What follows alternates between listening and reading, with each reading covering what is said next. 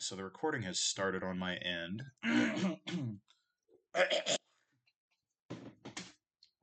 Get that one in.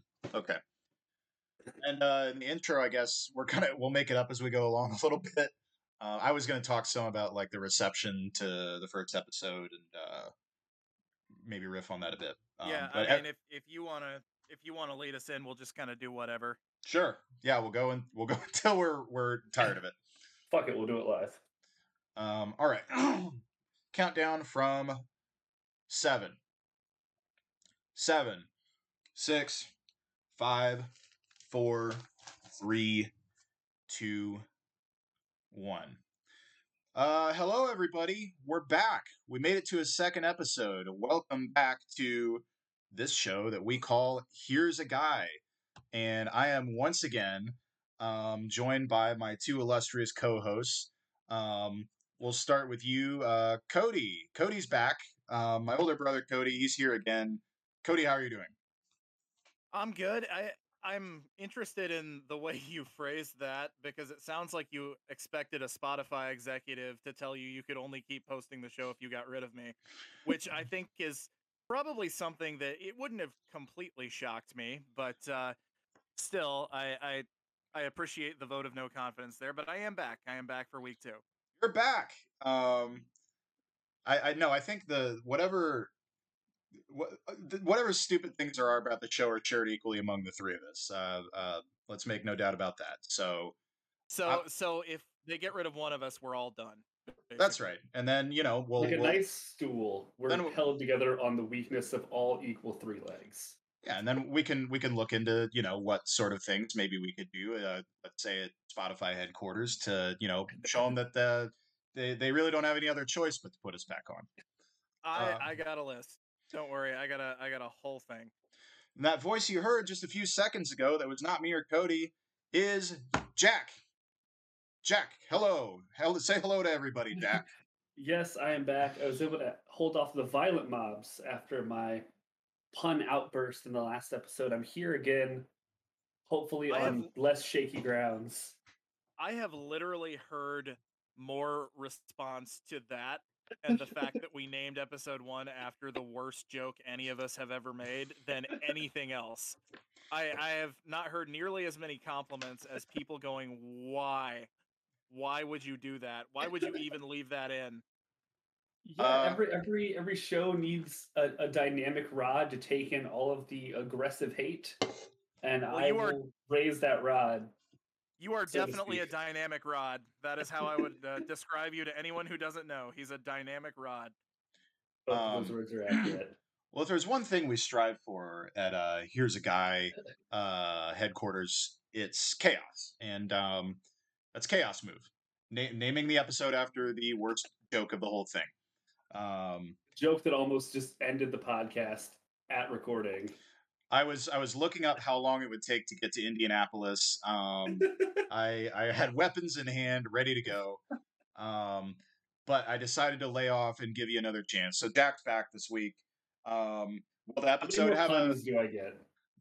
Uh, that's I mean, really, you're an adult. It's up to you what you do with this. Just I mean, you heard how upset I was about the whole thing, and you also remember my bit about how there's no fucking tomfoolery on this show.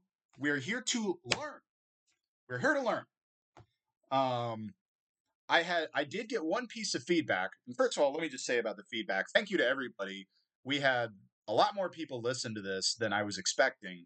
Um, given it's our first week and we're three guys that nobody gives a shit about. Um, and I'm I'm serious about that. We had like several dozen people listen to the first episode of the show. Um, so thank you to everybody who tuned in and enjoyed it. Um, I didn't receive any other negative feedback, which says, first of all, um, uh, speaks to the kindness of all of you. Second of all, a lot of you are lying. Because let me just start. Um, nobody had anything to say about the fact that um, my mic was not plugged in, and so it was the computer audio, and I sounded like crap. And nobody said anything about the fact that later in the episode, the crickets that had uh, stormed into my basement, you could hear them. And so I appreciate the kindness, but um, you know, you people are also a bunch of liars for pretending not to notice that. Um, Is is that not just what kindness is though, really? Is lying at the appropriate moments? now that, now that blew my mind. It also could have been just people thought really highly enough of you to edit in post uh post uh work crickets into the stories where you as an editor were dulled.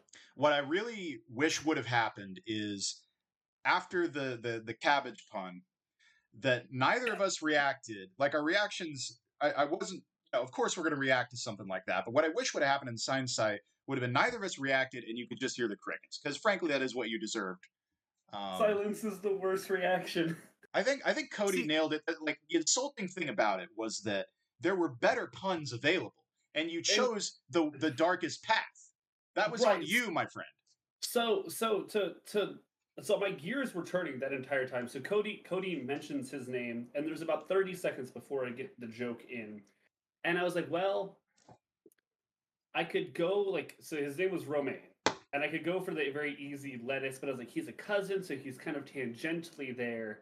And in my head, because I don't eat vegetables, that you know, cabbage is close enough, but not exactly related. Like it, it's a it's a blood barrier thing. Like he's not blood cousins. He's like his wife's whatever. Like it's distant cousin. That's that's See, that was where I- I was I- coming from. I don't believe a fucking word of this. I I you are trying to explain logically why it makes sense. I think you just don't want to own up to the fact that that was a terrible joke, but it was the first thing that came to your mind and you had to get it out of your mouth.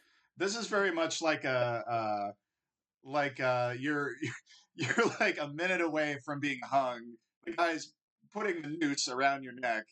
Uh, It is the speech from Wild Wild West where they're about to hang Will Smith and he's trying to talk his way out of it. That's exactly what it is.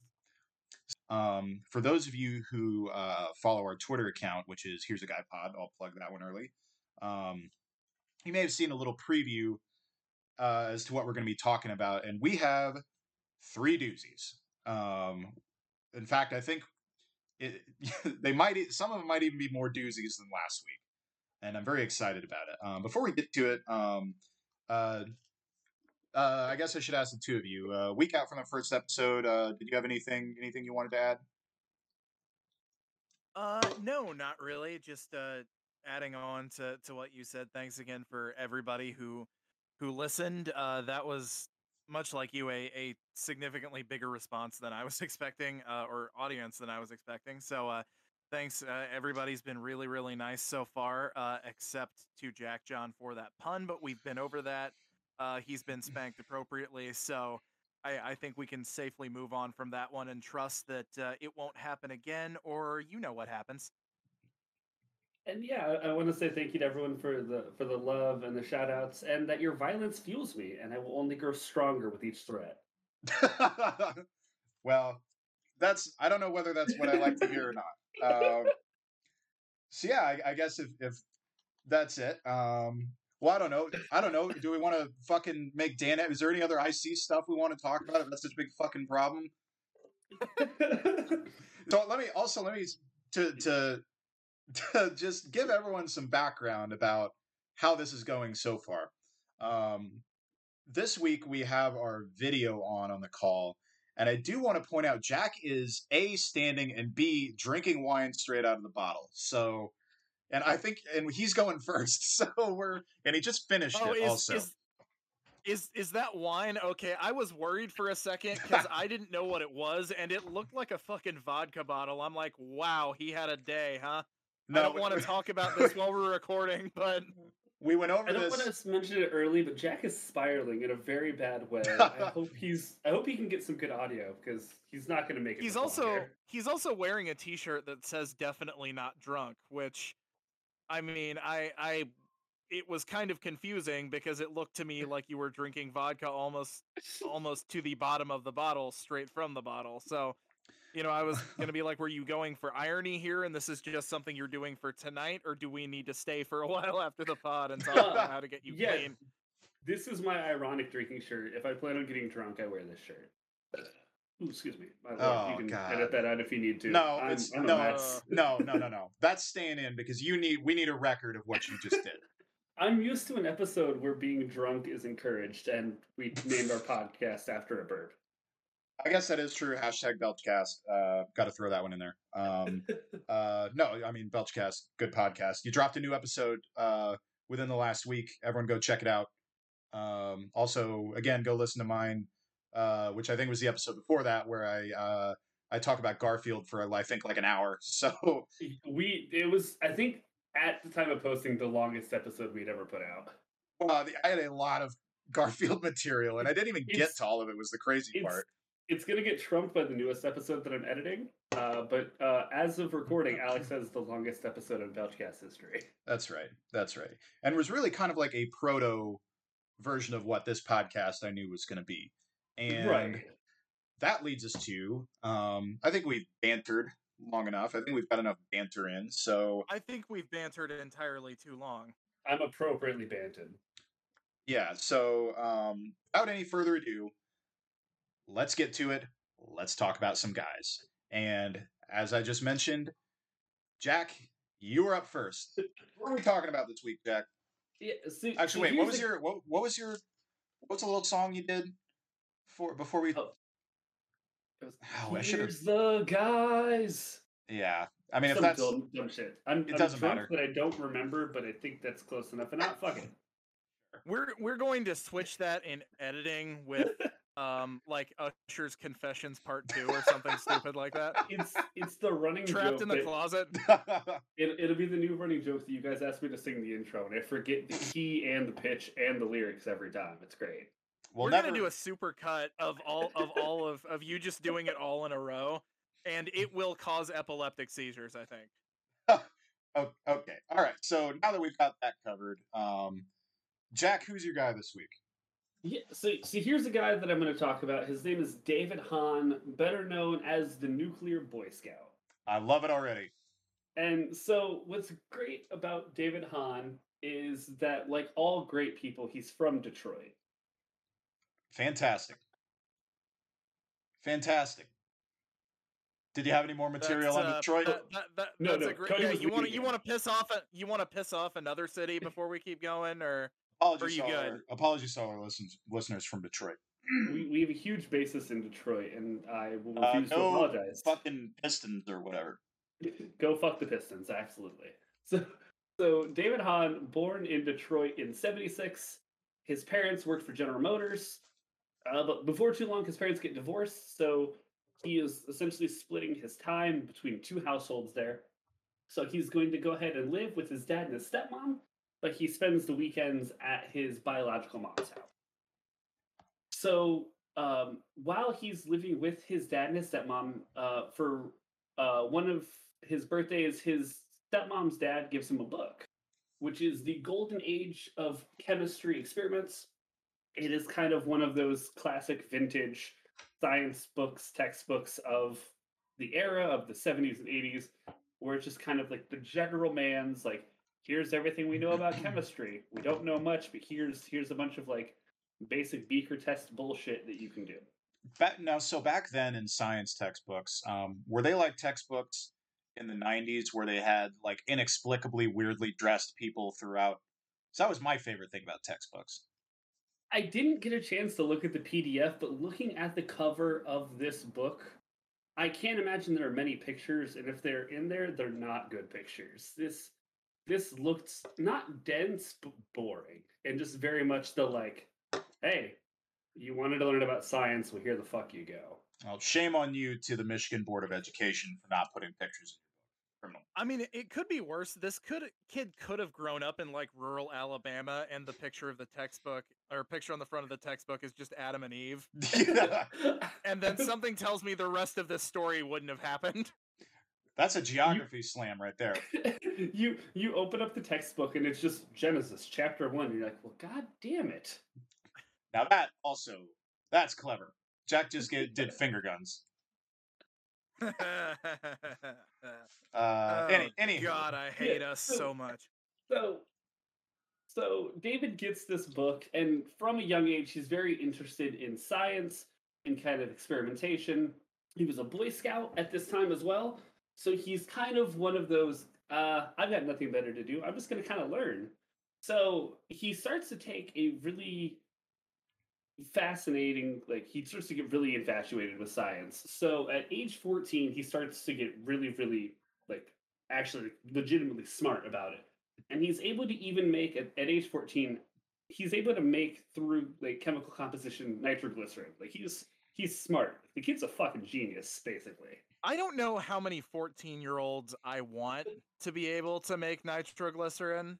Um, I, I guess the I guess it turned out okay with this kid. Sounds like he was doing the uh, good kind of experimentation in the Boy Scouts, as opposed So- to the uh, what could have happened there.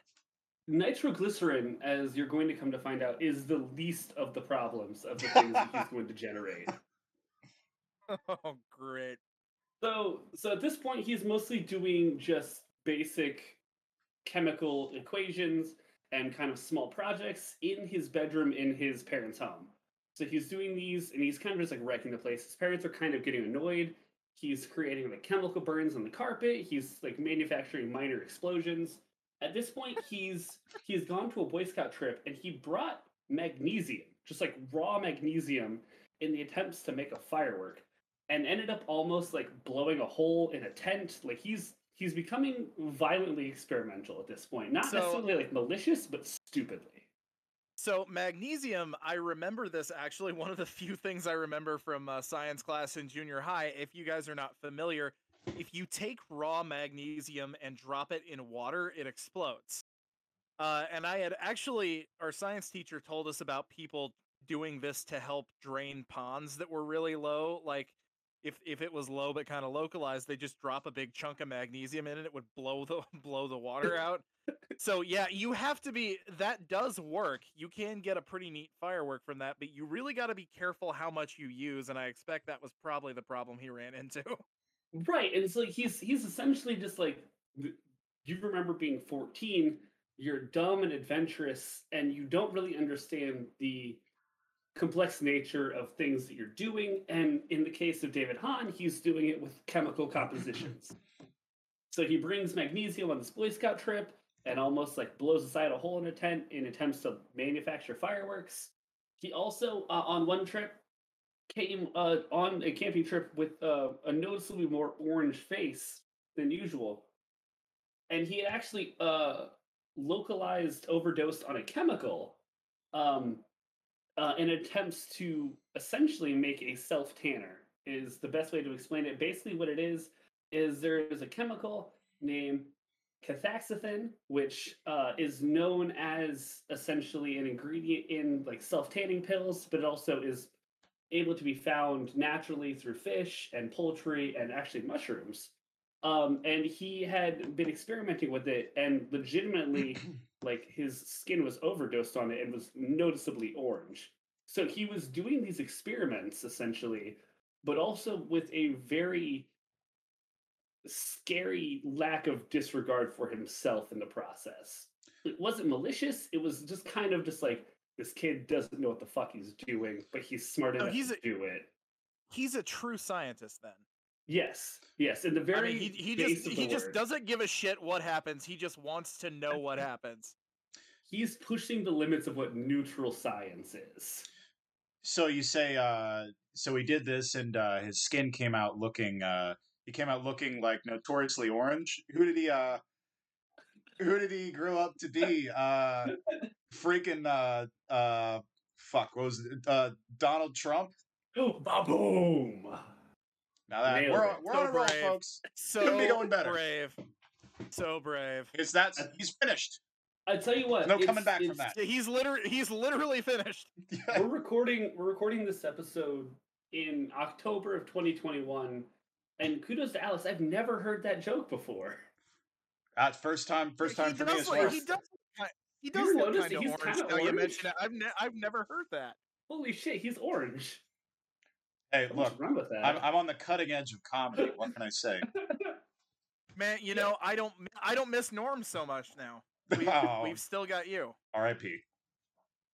so so to this point David Hahn is kind of just like I don't want to call him your average exploratory science kid but he's he's doing no real harm he's just kind of experimenting and doing kind of kind of like whimsical shit then he and and due to this era, this is this is the mid '80s. From what I understand about the '80s, you could just do whatever the fuck you want, and we'll kind of explore this idea more later. But David comes into Red Phosphorus, which, Oh, if you boy. don't know, is essentially the chemical compound of matchsticks.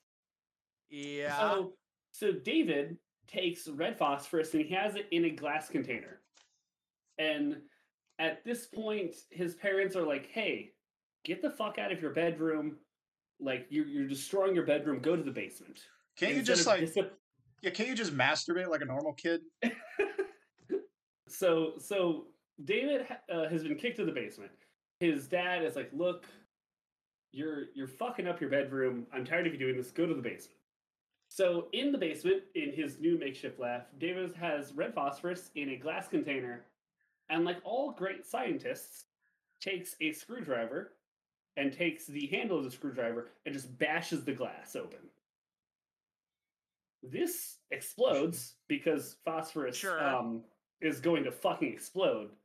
And the explosion sends glass shrapnel into his eyes, arms, and body and injures him. Because what the fuck else would have happened? Well, yeah, of course. I, I didn't think he shrugged it off unless this was a new superhero origin story. Yeah. So, and and what's great about this idea of him being smart or like a scientist, he wasn't wearing goggles. Like it's not like he had safety protection and it failed. He was just just beating the shit out of phosphorus essentially with a hammer.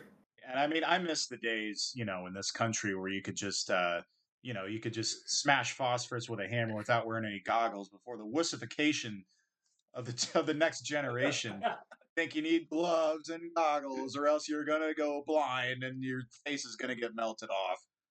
Freedom ain't free. Hoka. Freedom ain't free. Back in my day, we used to we used to just hit phosphorus, and you know what? We, we were better for it. Yeah, we hit More on phosphorus that on next week's. Uh, more on that on next week's pod with special guest Jordan Peterson.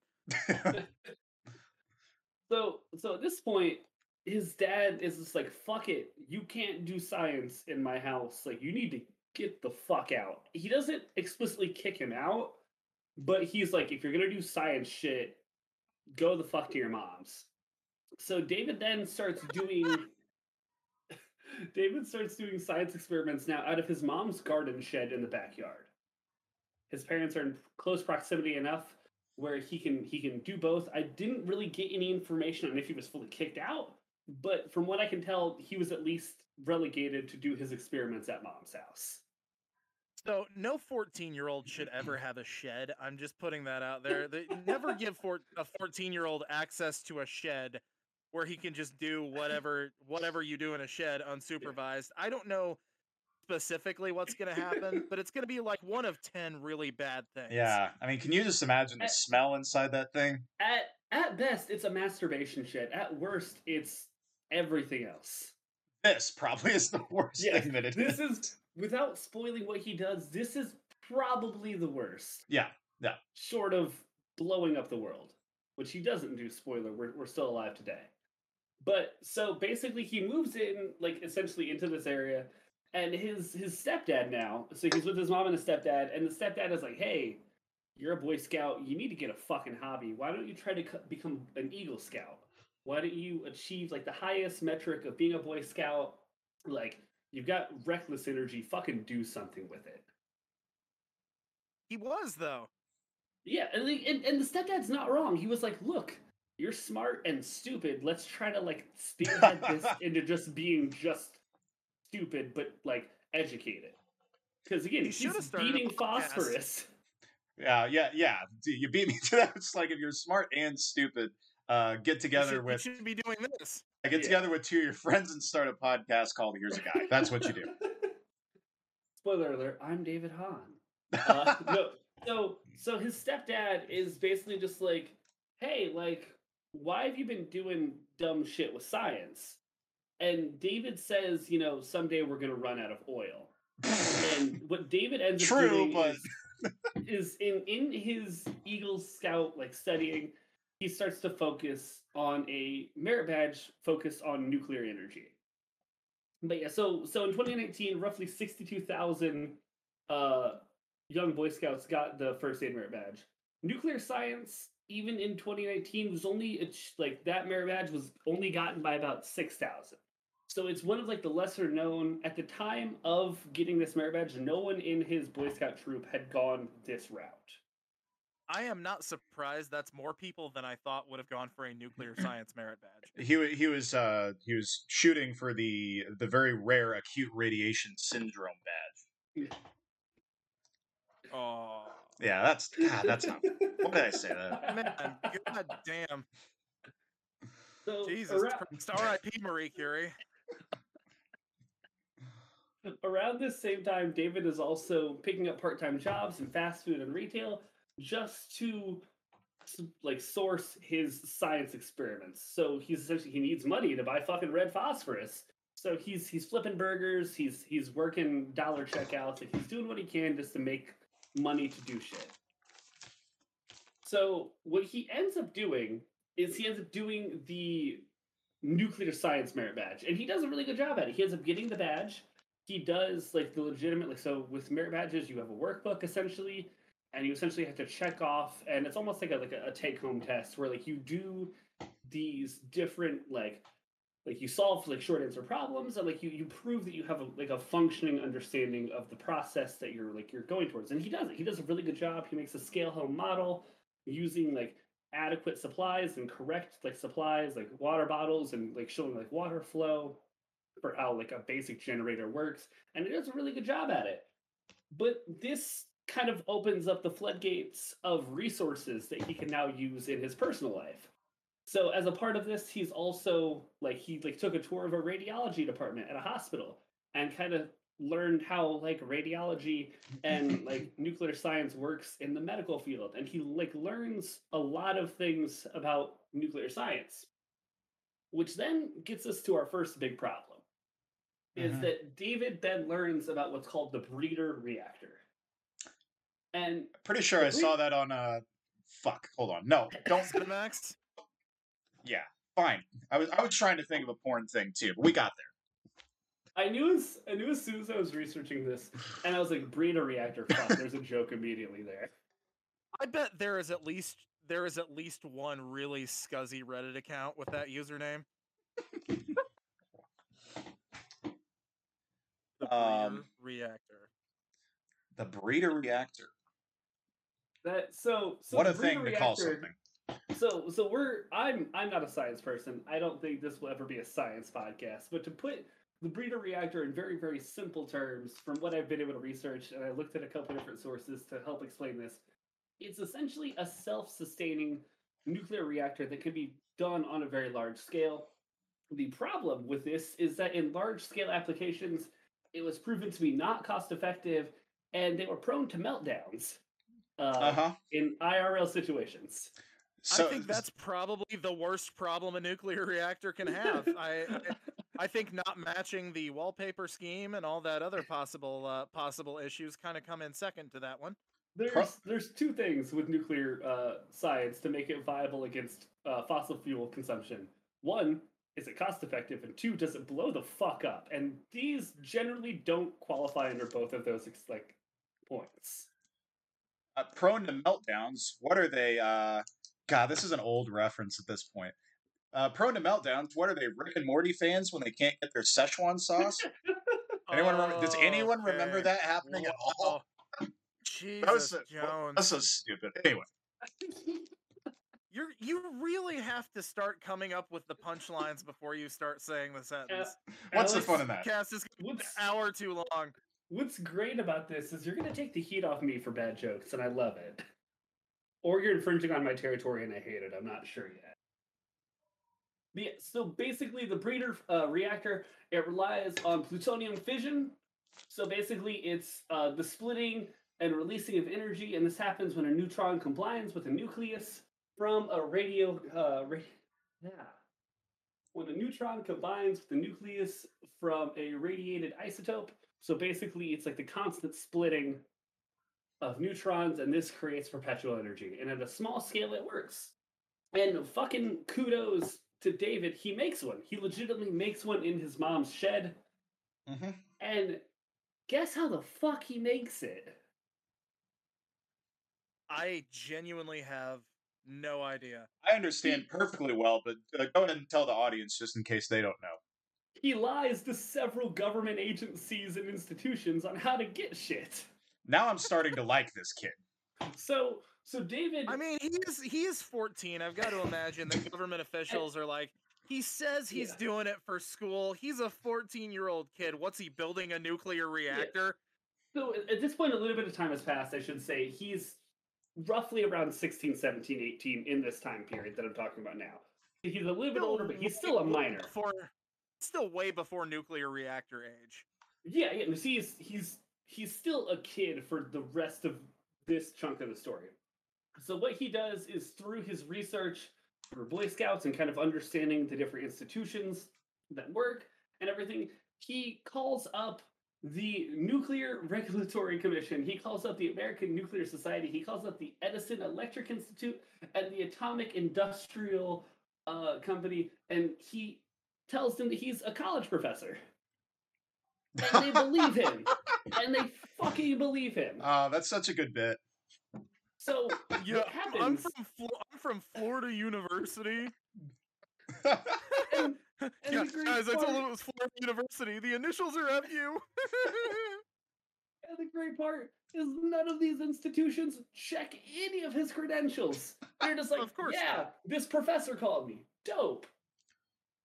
The So- smartest minds in the world. So what happens is he so the Nuclear Regulatory Committee, I'm gonna call them the N's uh, the NRC for the rest of this. He calls the NRC and he's like, look, dude, I'm a professor. I'm trying to do this experiment with my class. Uh, can you tell me how to make a nuclear reactor? Essentially, is what he tells them. And they told him how to isolate and obtain uh, radiographic isotopes, and they gave him exact info on how the fuck to do this. He just called them up and was like, "Hey, how do I do this?" And they fucking told him. and and they they again they checked none of his credentials. They checked none of this out. They just sent him this stuff. Yes. And um, also to be clear, you know, this is academia. These are major institutions. These are the people who are like kind of, sort of in charge of the world. Right. Like this is, for all intents and purposes, like one of the main like commissions on nuclear science in the country at this point in time. Kick ass. So so he's essentially he's called the NRC and he knows exactly kind of like the basic rudimentary crude functions on how he should do this. The problem is though he kind of needs resources. And I told you that he's been working part-time essentially to get extra money. So he needs supplies, right? So here's how he gets his fucking supplies to make this breeder reactor in his mom's backyard.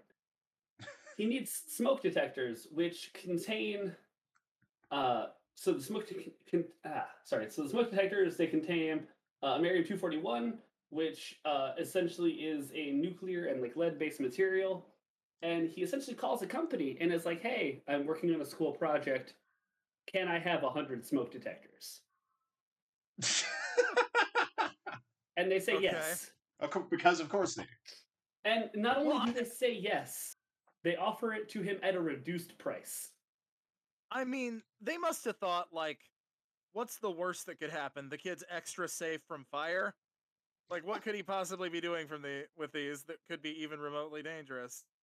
And uh, then they read the papers here in a couple weeks and uh, felt pretty fucking stupid. I would imagine. So this company gives him the detectors at a reduced price. They also tell him how and where to extract the like the chemical component that's found inside detectors. They tell him how to get it the fuck out to where it's viable. So they've essentially been like, "Hey, here's our product, Sure. um, and here's exactly how to make it malicious." yeah, like we we yeah. Please take these. We'll we'll let you have them.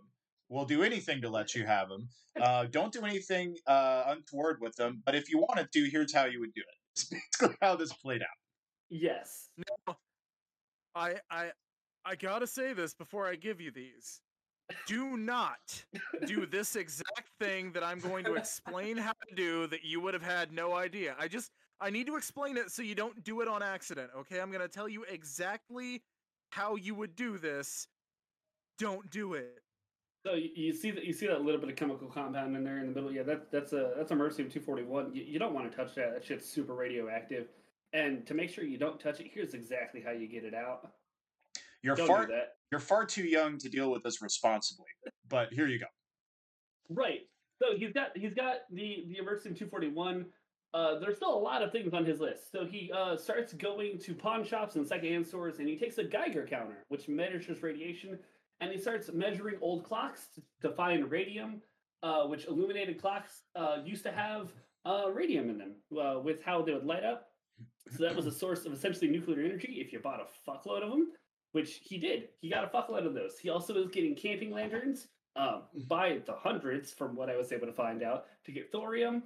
He was going uh, and uh, getting old gun sights which have uh, uh, tritium, uh, sorry, uh, tritium in it, which is basically like the hollow sight or like the the essentially like um, like illuminated sight that you can get off those scopes. He was getting those.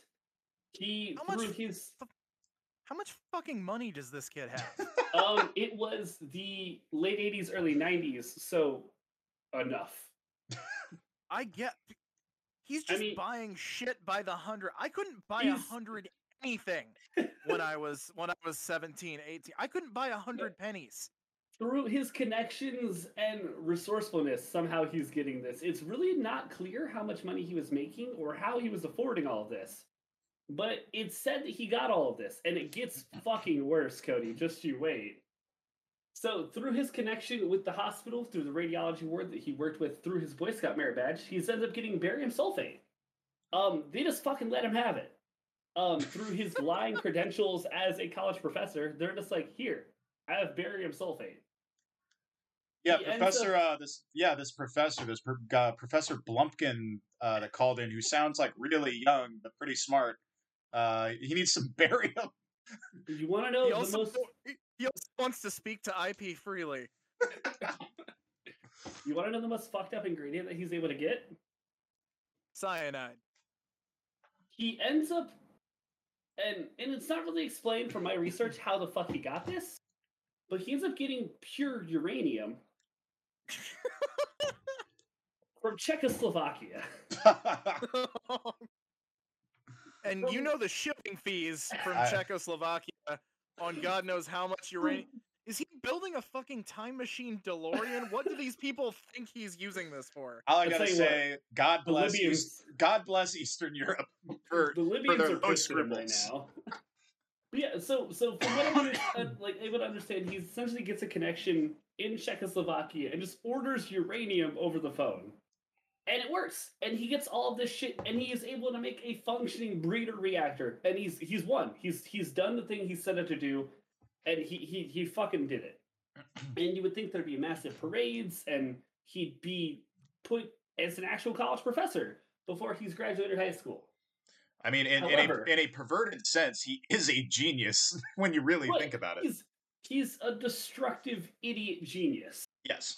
So what ends up happening is he does it and he's like, cool. But then he notices because he has a Geiger counter that the radioactivity of this just keeps fucking rising. And yeah, that's that's what happens. because this is an unsustained, prone to meltdown form of science, and he- at some point he's able to detect radioactivity that's alarmingly high, five houses down from where he's built this. So this is radioactive So- in his neighborhood. So there's gonna be some flipper babies born on that block then. Or just no babies at all because everyone is just completely wiped. I also yes. Best case scenario, everyone's sterile. I'm I'm gonna imagine that this is the origin story for uh, The Simpsons. this is radioactive man. Yeah. so so he's like, fuck, like, all right, this was fun. I've got to get this shit out. So he waits till about two thirty at night, uh, one night, and he's he's like, fuck it, I gotta I gotta remove this shit somehow. So he does what any high schooler would do in this time, and he just is gonna put it in the trunk of his car and figure it out later. So at 2:30 in the morning, he's essentially disassembling shit from his shed and taking it to his trunk. And because I imagine that this isn't the easiest of job, he's making a lot of noise. And his neighbors notice that somebody keeps going to cars and is making a shitload of noise at 2.30 in the morning in the suburbs in the 90s and they're like cool we're getting robbed. So what they do is they call the cops. So the cops show up and david is standing there and he basically has no real excuse for what he's doing. He's just warning the cops that they shouldn't be near it because it's radioactive. Oh, so naturally no. the cops are like cool we're calling in the fucking bomb squad then right. Yeah. Luckily, the bomb squad comes in and they're like, "All right, cool. This isn't a bomb, but it's fucking radioactive." So, essentially, what happens is that the feds are then called because um, there's some radioactive bullshit happening, uh, and they're able to measure, it, and it's a thousand times more radioactive than anything in the suburbs should be. Like it's it's overly ex- like exponentially radioactive. What is What's- the cutoff for how radioactive things in the suburbs are allowed to be? I mean, does the city council make that ordinance, or the neighborhood home association, or I mean, what? as far as Michigan even today would stand to tell you, that threshold is really high. I mean, yeah, well, uh, you've seen the water they let them drink. Yeah, I'm Exactly, sure there's- exactly. There's more, more So- than that in there. So what happens is that the feds call the NRC, and the NRC, the Nuclear Regulatory Commission, uh, they come in and they're like, um, "All right, this is all fine and super radioactive, but this isn't our jurisdiction. This isn't a functioning nuclear site." D- I, it sounds like they're just trying real hard not to tell anybody that they're the ones that told him how to do this. Right, and and what's in in later interviews or whatever, like David was like, "Yeah, no, they told me how the fuck to do everything." But they come in and they're like, "Look, this isn't like a practicing nuclear site. Like this is out of our jurisdiction. This ain't on us." Womp womp. so what happens is it took two months for the NRC to come out. It took another three months for the EPA to come out. So five months have passed. So after everybody in the neighborhood has three heads, that's when they decide to show up and start checking this out. So the EPA come out five months after all this has happened, after there's been a proven nuclear reactor in their backyard. And what happens is, unbeknownst to the mom, and she claimed this as negligence and she didn't know what happened, but she was throwing out nuclear material just in the regular trash in this time period. She's like she was just cleaning out the shed, getting rid of the shit, threw away a lot of nuclear waste. She didn't put it in the nuclear bin. She she didn't separate her nuclears from her recyclings. She just put them all in the same dump. Can't be doing that. So essentially, the EPA cleans this all up, but they notice that there's a lacking amount of shit. Uh, the EPA then estimates that 40,000 total people have been exposed to this nuclear cancer causing waste. So, just to recap Oh, really quickly no. David Hahn, uh, Boy Scout, creates a nuclear uh, shell of a breeder reactor in his backyard. Uh, David then goes to community college. Um, he's not really too keen to going to classes from there. He ends up enlisting in the Navy. Funny enough, gets um, uh, deployed out to a nuclear powered aircraft carrier, the USS Enterprise. That seems like it would be first on their no-no list for this kid. Fun fact about the USS Enterprise uh, it's where Top Gun was filmed. Hey, Yeah, so fun connection there. Uh, the USS Enterprise was active from 61 to 2012. Um, there he was a seaman. Always funny. yep. Uh, But he, he ends up doing a little more time in the re- Marines. He ends up getting honorably discharged on medical grounds. It doesn't really specify exactly what. I'm sure that's probably more lock and key. But he's un, uh, he's honorably discharged, which is a huge distinction. And I'm this- guessing it's because he was glowing and it was keeping all his bunkmates up at night. you have 17 toes, and we can't specifically say why this would be a problem, but it seems like a problem. If Go he on. had 17 toes, they'd keep him and make him sleep hanging upside down in the closet or something. Like, look, we, we want to accommodate you, but the Army and the Marines do not issue 17 toe boots. Son, I'm afraid we can no longer accommodate you in this service. So everything is just kind of just like, okay, not great. Uh, he ends up getting investigated by the FBI again in 2017. Uh, this time because they assume he's doing uh, the exact same shit. They think he's um, this time stealing um, uh, resources. They get him on larceny for stealing uh, smoke detectors in his apartment. They also have him at this point. Uh, he's a believed paranoid schizophrenic, and they also believe he's doing coke, which is a, a trifecta of great things to happen in your life. Mm-hmm. There really are not a lot of drugs that a paranoid schizophrenic should do, but I can tell you, coke is probably one of the worst. Yeah, and and it's and I should say that it's it's, it's hearsay on if he was actually doing coke. Uh, an informant to the FBI kind of listed off a laundry list of shit that they accused him of doing, including hiring prostitutes. Uh, a lot of it seemed kind of just like let's stick everything to him, but coke was No, that doesn't that doesn't sound like the FBI. yeah, accusation of prostitutes. I got to that point and I was like, all right, this just seems like they're adding shit now. That that sounds irrelevant to the rest of it. Yeah. like you you can have time to build nuclear reactors and do coke, but I have a very hard time finding he found time to add prostitutes in there.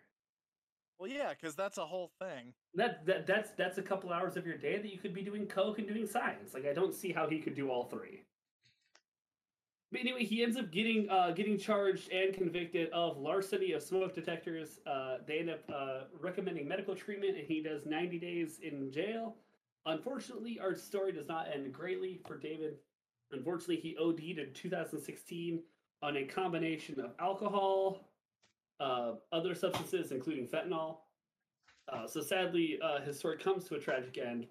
But one thing to be said for David is that he had such a fascinating scientific discovery in his life where he he legitimately made a breeder reactor in his backyard through household objects, which is just Yeah, I- insane to me. Aftermath aside, that's that's a really cool thing Yeah. to have done. And Obviously, there were there were there was a different way he should have done it. Um, that maybe you know wouldn't have exposed forty thousand people to harmful radiation, but you know, right, and, still uh, that's incredibly impressive to just to to be able to do.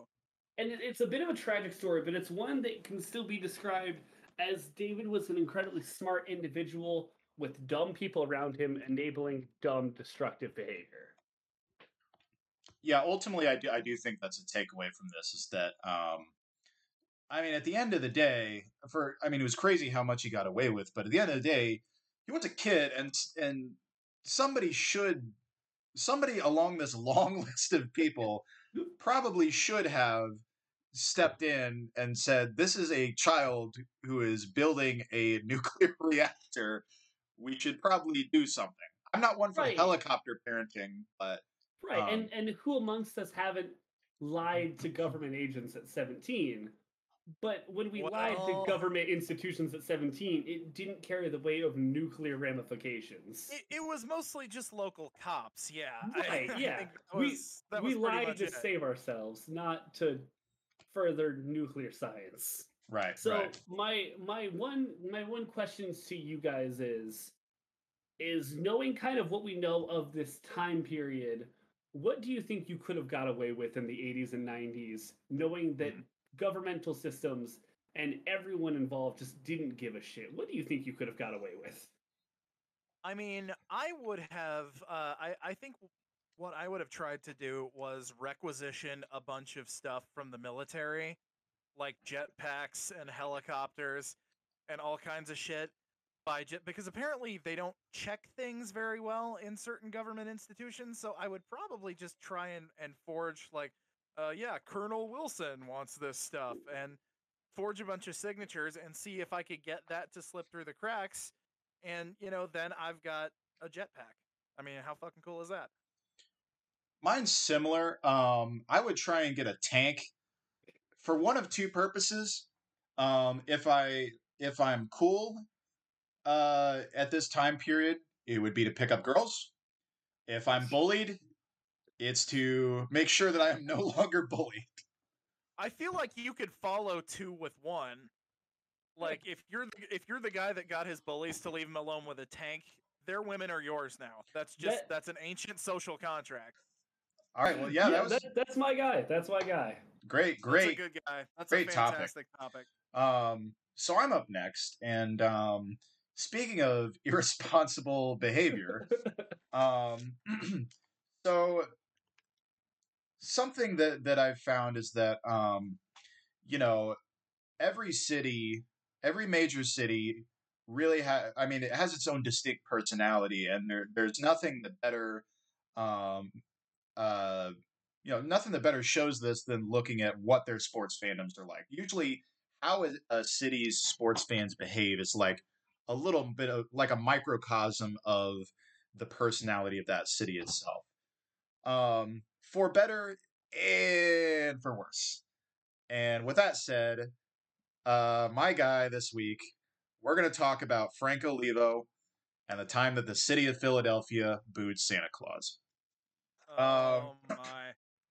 So when I, I brought this up in our group chat beforehand, um, Cody's comment really kind of hit the nail on the head, which is that Frank Olivo is my guy for the week. He will come into the story eventually, but really the main characters um, in this whole situation are Philly sports fans. um, Just that, that's the guy. Just that as a monolith. The personality of Philly sports fans. And what's The- great is anyone listening to this can picture an exact single person and they're like, yeah, no, I get it. Frank Olivo is my guy because he uh, unfortunately wound up becoming kind of the face of um, uh, how Philly sports fans can act when they really set their mind to it. For those who who aren't familiar, um, the city of Philadelphia. I'll start by saying this. My my my purpose with this is not to shit on the city of Philadelphia. It's a place I would That's actually bonus. It's a place I would actually love to visit someday. I, I think I would have a great time there. I find the culture of the city fascinating, but I mean, their sports fans are probably the nicest way to put it. Are you could call them a tough crowd. Um, they hate every other team on the face of the earth, and the only thing they hate more than every other team is their own teams. Maybe not more, but as much as. Um, so I, I mean, really, they're known not just for for you know having a hair trigger for booing their own team or anything that happens, but for frequently going over the top to the point that it becomes a problem. I'm going to run just briefly through a few of their greatest hits. Um, probably the first like major such incident, 1949, a game uh, where the Phillies were hosting the uh, this time the New York Baseball Giants. I don't think they'd moved to San Francisco yet. Um, Philly had to had to wind up forfeiting that game um, because apparently there was a decision by the umpire that they didn't like, and they decided to pelt the ump with glass bottles and tomatoes. Don't know how they snuck tomatoes in. I think just for that purpose.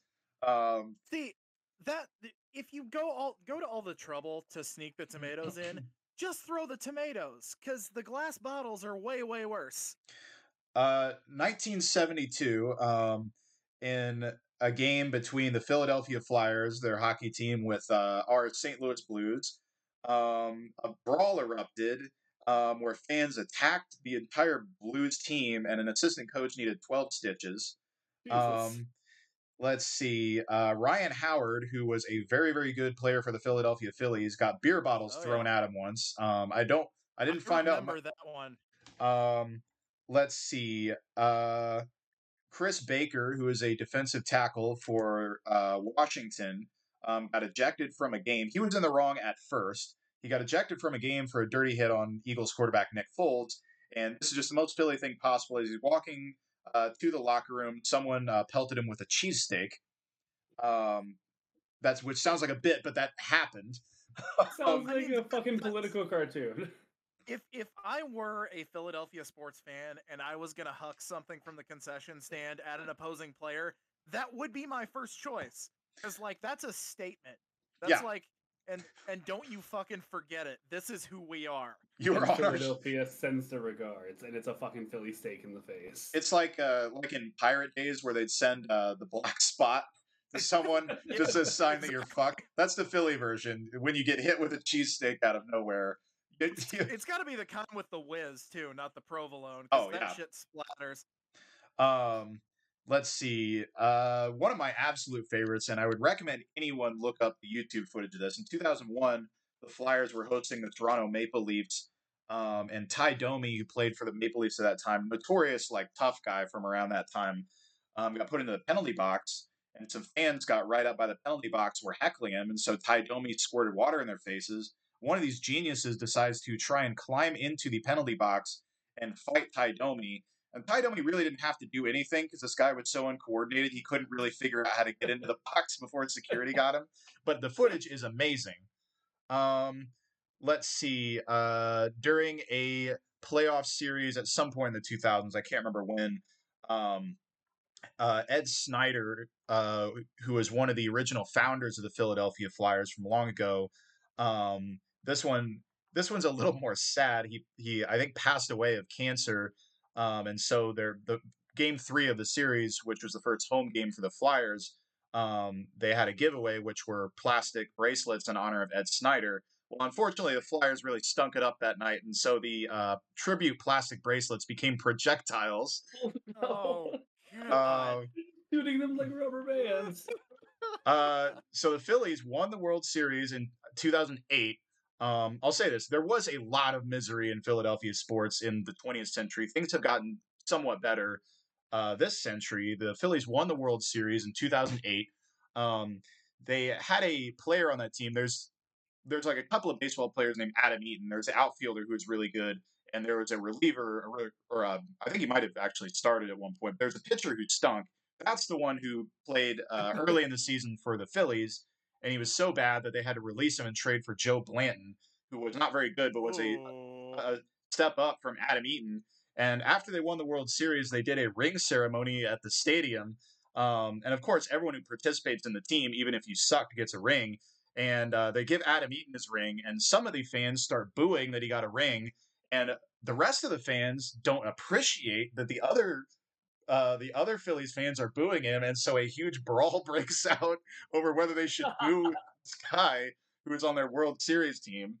Um, one of the Oh most infamous God. was a Phillies fan uh, who has become known as Puke Man because, for reasons that have never really been explained, he intentionally throws up over the railing onto an 11 year old girl and her father, who unfortunately for this for Puke Man happened to be an off-duty police officer.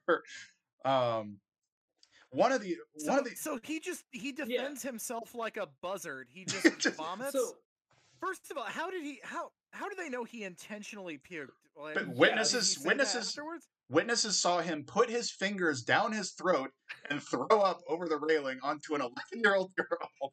so That is that makes no goddamn sense. That is so fucked up. so so Alex, as as somebody who's entrenched in the law, Yeah. what is the official like crime and how do you defend that? Th- so Using he, a biological weapon. I did see what he got charged. I did see what he got charged with. Um, and I'm not familiar with Pennsylvania's criminal code, but there are like, I think it was like some, uh, like, I'm not going to say minor, but like moderate assault charges that were filed against him. like Um, assault assault with bodily fluid? Like what do you what do you call that? Well, I, I don't know if there's a specific charge for it, but I mean, Yeah. there's also like you know, disorderly conduct, all kinds of. Because I mean, yeah. um, so Puke Man did get in some trouble for for that, uh, accordingly. Um, So there's a guy. Uh, yeah, Puke Man could be just a guy in and of itself.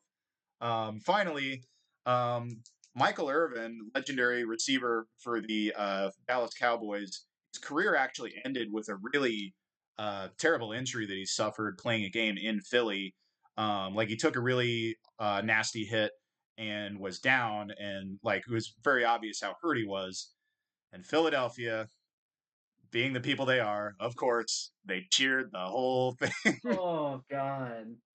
So, uh, so that's Philly fans. Things got so bad at Eagles games in particular. For a while, they actually had a jail under the stadium and a judge on call at all times because so many people would get arrested for disorderly conduct for how they behaved at Eagles games. So I, I thought that when it's always sunny in Philadelphia did this episode that they were exaggerating a little bit as far as how uh, nuts Philly fans are. I think now they might have been a little bit kind. That's that's been my whole thought this time is how on brand has that It's Always Sunny episode been? it's just one of those things like when the, when a Philly sports team accomplishes something like for real, it's amazing. Like look at the celebrations when the Eagles won the Super Bowl. It was some of the best footage you'll see. People were going nuts. I mean, they're clearly like these people were happier than they'd ever been um, to finally get to see this happen because the Eagles have existed for a long time and had never won a Super Bowl. Um, so like when it's good, it's good, but when when it's bad, it is really bad which brings us to the 1968 Eagles. Um, that's where this story really begins. Um, as I mentioned, the, the Eagles they had never won a Super Bowl until just a few years ago. Before the Super Bowl era, they'd won some championships 48 49 in 1960. I think that was in the era of Chuck Bednarik, legendary linebacker for Philly. Um, so they're going into the late 60s, which is when the Super Bowl era began. We're, we're about to get the merger between the NFL and the AFL. Um, their head coach was a guy named Joe Kuharich, um, now a, a hated, hated figure, one of many in Philly. Um, in 1966, his second season um, was actually pretty promising. They went nine and five, which is good for second place in their division. And that's I don't remember if they made the playoffs or not, but that was like a borderline playoff team. Um, so they showed some promise. 67, take a bit of a step backwards. They finished six, seven, and one. So it's pretty well understood going into 68 that Joe Kuharich and the current uh, administration of the team they're on a they're on thin ice. They really need to go out and prove themselves to keep their jobs.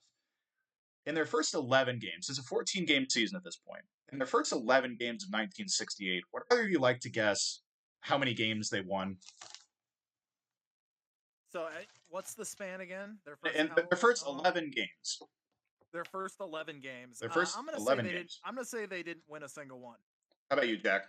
I'm gonna go a little bit higher. I'm gonna say two and nine. Well, Cody was right. They went 0 and Wow. 11 to start the season. And You took the easy option. I had to go a little bit higher.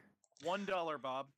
God damn it. So, but here was the thing, though. I mean, obviously they they stunk horribly, but as time went on, they started to stink so bad that it actually gave Philly fans something to cheer for, because they're looking at um, vying for potentially going winless so that they can get the number one pick in the upcoming draft in So the fans are all in on the tank. Yeah, yeah. They they call it. They start jokingly call it that they're going for the perfect season. Um, so the biggest problem with the team was the offense. They scored 13 points per game in their first 11 games. They'd only scored 20 or more points once. Their defense was kind of hit and miss, but it really didn't matter because the offense sucked so bad.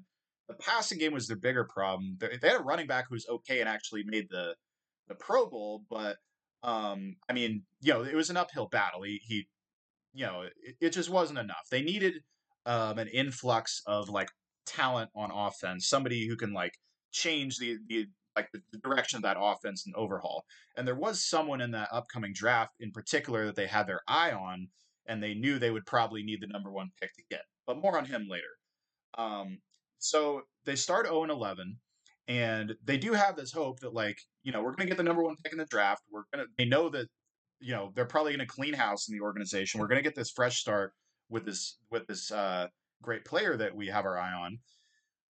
But then something happens, which is Oh no. their next two games are against organizations that are even more loathsome than theirs.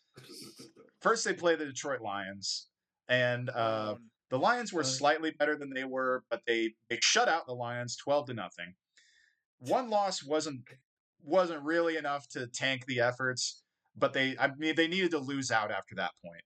Their next game, they face the early New Orleans Saints, who are a miserable, miserable franchise at that point. Um, their team was also really bad that year. Uh, they beat the Saints twenty nine to seventeen. That's a that's a high scoring game. Yeah, and and so they they're in the position where now they've won two games, and it's pretty obvious they're not getting the number one pick. Um, the legendary sports writer Ray Didinger wrote about it and said they've screwed this up so completely. They're like the one time we need them to be bad, they can't even be bad. That's how how terrible this organization is. Um, and so fans were like livid at this point. Like this team is bad, but not even in a way that, that we're going to be able to to get what we want out of it. And so they have one more game in the season. It's a home game versus the Minnesota Vikings. Um, and the Vikings, I should say, were actually a pretty good team that year. They were like a, a going into this game. I, you know, their their record wasn't that great, but they were like looking at, at being a playoff team. Um, and Yeah. in fact, What- they did what wind up is- what Nin- year is this again? 1968. The Vikings were pretty Okay, good around so, that time. So not quite Purple People Eaters era, but close. Yeah, so not like far eight off. and five or some shit. Like they're they're a little bit over five hundred, but not like a powerhouse. Okay, Yeah. gotcha. Yeah, they they they got like one of the last spots in the in the playoffs. So yeah, okay. Um, so the other problem with this game, is fans were already upset. Um, they knew there was no point to this season anymore. they weren't going anywhere, and they weren't going to get the number one pick like they wanted. The other problem was the weather was downright awful. Like weather in Philly in winter is pretty bad, but this was bad even by their standards. There had been a blizzard earlier that week, um, and it was not still snowing, but the cold stuck around. Wind chill was nine degrees below zero God and since damn. and since it had snowed earlier in the week, it was one of those things where it's like it's snowy, slushy, muddy, and just cold, just awful. The types of conditions, Miserable. yeah, those types of conditions, like some of the worst possible. So a good viewing experience if you're at home in the heat watching it on TV, but if you're there, it's fucking mm-hmm. awful. and the game itself was pretty boring. They're actually tied at the half, seven to seven against a good team, but it was just a boring game. There was nothing fun about it. They couldn't even enjoy that they were beating this or that they're tied with this good team. I mean, the you know whatever they did in this game, whether they could pull off the upset or not, the damage was done. The fans knew they'd blown it. Um, they were sick of this regime. They're just sick of everything that the Eagles were at this point. Ownership, they were they were aware of this. They weren't they weren't that stupid. So they had something So, planned. It was the people whipping eggs at them in the street that tipped them off. Do you think maybe? Maybe the probably the letters full of death threats um, that I'm sure they got. At some, He woke up with half a Philly cheesesteak in his bed. so they had something And That's a good joke. No, that's a good joke. they had some plan to lift the spirits of the fans. Um, this was not a new idea, but they decided we're going to do our special annual Christmas pageant at halftime that we like to do. Oh, no. And the Oh, the God. so the crux the crux of this pageant is that cheerleaders will dress as elves while an imitation Santa drives a sleigh through them and waves to the crowd, and it's Santa Claus. Everyone loves Santa Claus. Um, so this whole thing, before it even started, was a disaster for a couple reasons. First of all, the sleigh got stuck in the mud before ever even making it out onto the field. So the sleigh's out. Um, It's, it's actual Santa going, I'm giving you a blessing. Don't go out there. Well, so the second problem though was the imitation Santa they hired. It was not Frank Olivo. This is not where Frank Olivo enters the story quite yet. They hired a real imitation Santa. Um, Santa was a no-show, and there's conflicting stories as to why. One says because the weather was so bad he couldn't make it. The other theory, which I like, is that he was so drunk he couldn't even appear. And when you're too drunk to show as an imitation Santa, you are drunk. And this Yeah. was early in the day on a Sunday. It's literally John Belushi from the Santi Rap commercial. yeah, exactly. Look, I'm just imagining the movie Bad Santa Wow. with Billy Bob Thornton, and it's just him just showing up drunk as shit with an elf, and the elf yelling at him the whole time. So Eagles management is probably fearing a riot at this point, and so they don't have their Santa, they don't have their sleigh. Um, so they look around and d- see if there's something they can do to salvage the situation. This is where our protagonist Frank Olivo enters the story. Frank Olivo at this point was 19 years old, diehard, diehard Eagles fan. Um, he and his family had season tickets, and for a few years now, his, the bit that he would do at the last home game of the season, he would always come dressed as Santa. He was the Santa in the stands. So look in the stands and they see the day's saved. There's a guy out there who's dressed as Santa. Um, and they, they go up there and they talk to him. And um, I'm sure maybe some of their thought was like, this guy's one of them. Surely this won't go badly. They won't boo their own people. No. So they go up to him, and the instructions that they gave were basically walk down the stands to the field and just wave at the people. You're it's like you're making an appearance. It's it's like the queen going through in a parade. You're just waving at everybody. And Frank, of course, I mean, he's excited. He, he decides to um uh you know, this is his time to uh you know, to to make some people happy, to bring some Christmas cheer. And he probably thinks the same. I'm one of them. What could go wrong? Well, he underestimated how upset the city of Philadelphia was at this point. Um, Frank gives a quote that like he was disappointed, but he understood why this happens. He goes down to the field, um, and he turns around and waves. And fans know what this is. They know that that the ownership that they loathe is putting this on, so they do not care that this is one of them. And a rain of boos start coming from the stands, followed quickly by a quote. And this is from the time a quote unquote tsunami of snowballs. so See, Tsunami of Snowballs sounds like the next uh, August Burns Red Christmas album. That actually sounds pretty cool, but yeah, I'd I listen to imagine that. at the time it was not super cool. Yeah, uh, so Mm. Frank Frank goes out trying to spread some holiday cheer uh, to his own people, to the city that he loves, and they they are having none of it at all. uh, basically, they, I mean, they they mercilessly pelt this guy, um, and he had some great quotes. I, I didn't think to write them down, unfortunately, but like he is just leaning into his the whole time, like someone someone I think threw like something a little harder than a snowball in the direction of him, and he's like telling people like, "You're not getting anything for Christmas." Like he's he's in character this whole time is the best part. Um, so it doesn't work, and um, so the aftermath. Frank Olivo, um, I'll say this from every quote gathered from everybody, was a wonderful guy. Everybody loved the guy, and he, first of all, he did not let this break his spirit. He remained a diehard Philly uh, Eagles fan until the day he died, which is about five years ago. Um, and I mean, you know, he, he got a little sick of the attention in the story, but you know, he would always do interviews. People love. He worked as a barber and a casino dealer in Atlantic City. Lived in Jersey. He kept the suit that he wore for four decades until he died. Oh wow. Um, Wow. so, you know, he didn't let this break his spirit, thankfully. Frank Olivo was just a big, jolly guy. And I mean, to see pictures of him, especially in his older years, you can see how he would be a good Santa. Big, chubby, just cheery guy. Um, so, happy ending for him, really. I mean, he got to live out, you know, nothing bad happened to him. He's, he said he understood why it happened. Eagles, um, not only did they fire the coach, but they uh, sold the team after the season. I uh feel like if he's that diehard of an Eagles fan and he's been part of that fan base for that long, he just kind of understands how it works and that Yeah. sometimes that kind of shit just happens. And it, it mm. doesn't mean that they hate you and want you to die, except Yeah. for maybe in that moment. But like it's it's just part of the culture and it's it doesn't really carry over week to week as much. I like to think Frank is looking at it and being like, yeah, no, I would have booed me too. yeah, I- I think his exact comments like he he knew what was going on. He was unhappy with how things were going as well, and that was pretty much exactly his point. Was that you know he didn't like being pelted with snowballs and booed as Santa Claus, but like he gets it. He's an Eagles fan. It's it's like that uh in uh 1985 where it's like the the minute of like uncontrolled hate where it's like he's like yeah no I know that I'm the lightning rod of bullshit for the Eagles Yeah. fans to be able to exist. So the 1969 draft, I looked at it, was mm-hmm. not a very good class. Like there were a few Hall of Famers that came from the class. They were tanking for nothing. The Eagles Who got who is it they were shooting for exactly? Do you Yeah. know? Well, I'll get to that in a second because I want to point out the fact that they had a chance to fully redeem themselves, but Oh no. but they screwed even that up. So they get, they wind up with a number three pick. They draft a guy who's a defensive back named Leroy Keyes. Total bust. He only played in the league for like four years.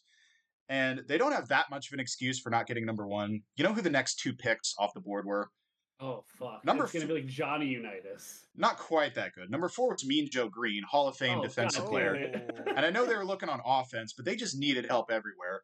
The number five pick, an interesting uh, story, a quarterback named Greg Cook, who is not a Hall of Famer, but he, he got drafted by the Bengals, was like a phenom in his first couple years under, um, this was basically young uh, uh, Bill Walsh while he was coaching the really? Bengals. And he looked like he could have been a Hall of Fame talent. Uh, had suffered a horrible shoulder injury, and at that time they didn't know how to really handle those, and so he never played again. But he was like, had he not gotten hurt, Uh. could have been Joe Montana before Joe Montana because it was the same system that under Bill Walsh. Sure. Um, So I've kept you late, waiting long enough to tell you who they wanted, and who they wanted did, did in fact drafted first overall, um, the number one overall pick by the Buffalo Bills, none other than the Juice himself, Orenthal James Simpson, running back out of Oh USC. my. Oh, So that's the the the other what was great little that was God. the other great detail in this case. And from a football standpoint, they were justified. OJ Simpson Yeah. was an Okay, amazing sure, player. great. But Up until Yeah, the he, murder, he was the great. be- he was the best, he was the best talent in that draft, bar none. I would think. he, he- I Wait, think tell I you, think he was. gonna be a great actor one day. Let me tell you. um, yeah, so that's just a, a God, imagine if they had wound up putting him in Philly. You put o- a man with OJ Simpson's personality in Philadelphia. I think it all implodes a lot faster. he would have killed more. So lots of people have heard the story that Philly booed Santa Claus. What not everybody knew, and I didn't even know before I fully started reading on this, um, was the full story is that Philadelphia booed not an imitation Santa Claus, but another fan dressed as Santa Claus because they were mad that the team had won their last two games and was preventing them from drafting OJ Simpson. Great stuff. And I, the, That- that is a much more interesting framework than you normally hear that, that than just you know the straight up they booed Santa Claus. That is a fine wine of a sentence. So my last thing on this is that um I mean, you know, Philly usually is pretty understanding of what they are, but this one like I can always kind of tell like leaves a bad taste in their mouths. Um they they do feel like some shame about it because like it it was just embarrassing. And what I'd say about that is like look, their their their outrage was justified. Maybe they didn't they, maybe they didn't have to boo Santa, but I don't think they should let this one bother them because frankly, it's only maybe the top 10 worst things that Philly fans have ever done. Um, And the don't- aftermath of this was pretty benign. Like no, Yeah. nothing really, nothing really happened to anybody that was was all that serious. There's no like gross negligence or like permanent scarring on whoever like was inflicted. Like it's just one of those. It's like, yeah, no. When we look at it, it sounds fucked up, but I promise nothing bad happened. yeah, I I wouldn't even put it in the same stratosphere of bad as like Puke Man or Ed Snider plastic bracelet night. Those are like truly shameful incidents. Yeah. Um, Yeah, the the puke guy one is gonna bother me for the rest of my life. I did not know that existed. Um, so so yeah, that's the story of Frank Olivo and Philly booing Santa Claus. And uh, to wrap this up, my big question to the two of you: um, if you could uh, launch projectiles at any uh, fictional holiday character, who would you choose? Uh, any fictional holiday character you say? Sure. Let's At see. least like two of them. I mean, you know, I, I'm gonna go with. Uh, hmm, this is a tough one. I'm gonna I- go with the Great Pumpkin because he Oh. never shows up where he's supposed to be, and he he disappoints a lot of little kids, even though he knows that their pumpkin patches are in fact the most sincere. Linus it's- is definitely a big- was. Yeah. It's all a big ploy for the candy company. He's just shilling for for Nabisco and M&M Mars. And you know, I I just I think he deserves to be taken down a peg. What would I throw at him? I'm not entirely sure. I don't think it matters. I, I think he'll get the point. Philly Hashtag cheesesteaks. Sure, let- let's throw Philly cheesesteaks. Hashtag justice for Linus. In- Justice for Linus. in lieu of taking a similar vein and throwing Philly cheesesteaks, I I'm going to take the easier but I think a more stern approach. I'm going to throw eggs at the Easter Bunny. Uh, one, how do you get to come and then hide things that you're giving to me? No, fuck you, just give them to me. Also, your eggs aren't even eggs; they're just shit candy. And also, it's just candy out in the open. It, it's not even good anymore. It's it's it's ruined. You've ruined what you're giving me, and you're giving it to me in a shitty way. I'm throwing actual eggs at you. Also, why is a bunny giving eggs? Everything Now- about this is bullshit. You make a good point. That is kind of a perverse way to distribute this stuff because like what if you were going to go donate a bunch of food to the homeless shelter Yeah. but like you you made them hunt for it? Right. That's like sociopathic. That's a thing that a crazy person does. It's fucked up. You make me work for my gift, and also it doesn't make sense. And also, again, why does a bunny lay eggs? They don't lay eggs, I don't think. I'm pretty shit at science, but I don't think they lay eggs. They Now- do not, in fact, lay eggs. And you know what? This is uh this is actually a landmark moment for the pod. We needed some enemies. Um so that Easter Bunny, we're calling your ass out. Great Pumpkin, I'm- we're calling your ass out. You two are jokes. I'm okay Don't- going on the record. Cool. Please don't kill us. Yeah, Philly, Philly, you're cool. I talked shit about Detroit earlier. Philly, you're you're a one. Uh, fuck the Easter Bunny for life. It's on site. If I see him, I'm punching him. Okay. Uh, good stuff, everybody. Uh, great answers. that brings us to our third and final guy uh, of this show. Cody, it is your turn, and I know you're really looking forward to this one. Anybody who uh, follows your social media in the last several days, um, you know, uh, anybody who knows you might know where this is going, uh, can piece that together. Um, so, without further ado, take us away. Who's your guy this week? All right, so uh, I'm gonna stick with the the realm of sports. Uh, more importantly, the world of baseball, which uh, there's so many great historical baseball figures. I mean, we we could and probably will do multiple all baseball related episodes. This is one of my favorite people. Um, this guy, I think, fits the definition uh, of what I think the phrase "national treasure" should mean. Just Mhm. a, a guy that has been enjoyed by so many people for so many reasons, and largely just because because of how fun he is. So, without further delay, I'm talking about former baseball player, longtime baseball broadcaster, sometime actor, and current voice of the Milwaukee Brewers, Mr. Bob Uecker. Yes. Bob Uecker, one of the uh, more storied broadcasters in Major League history.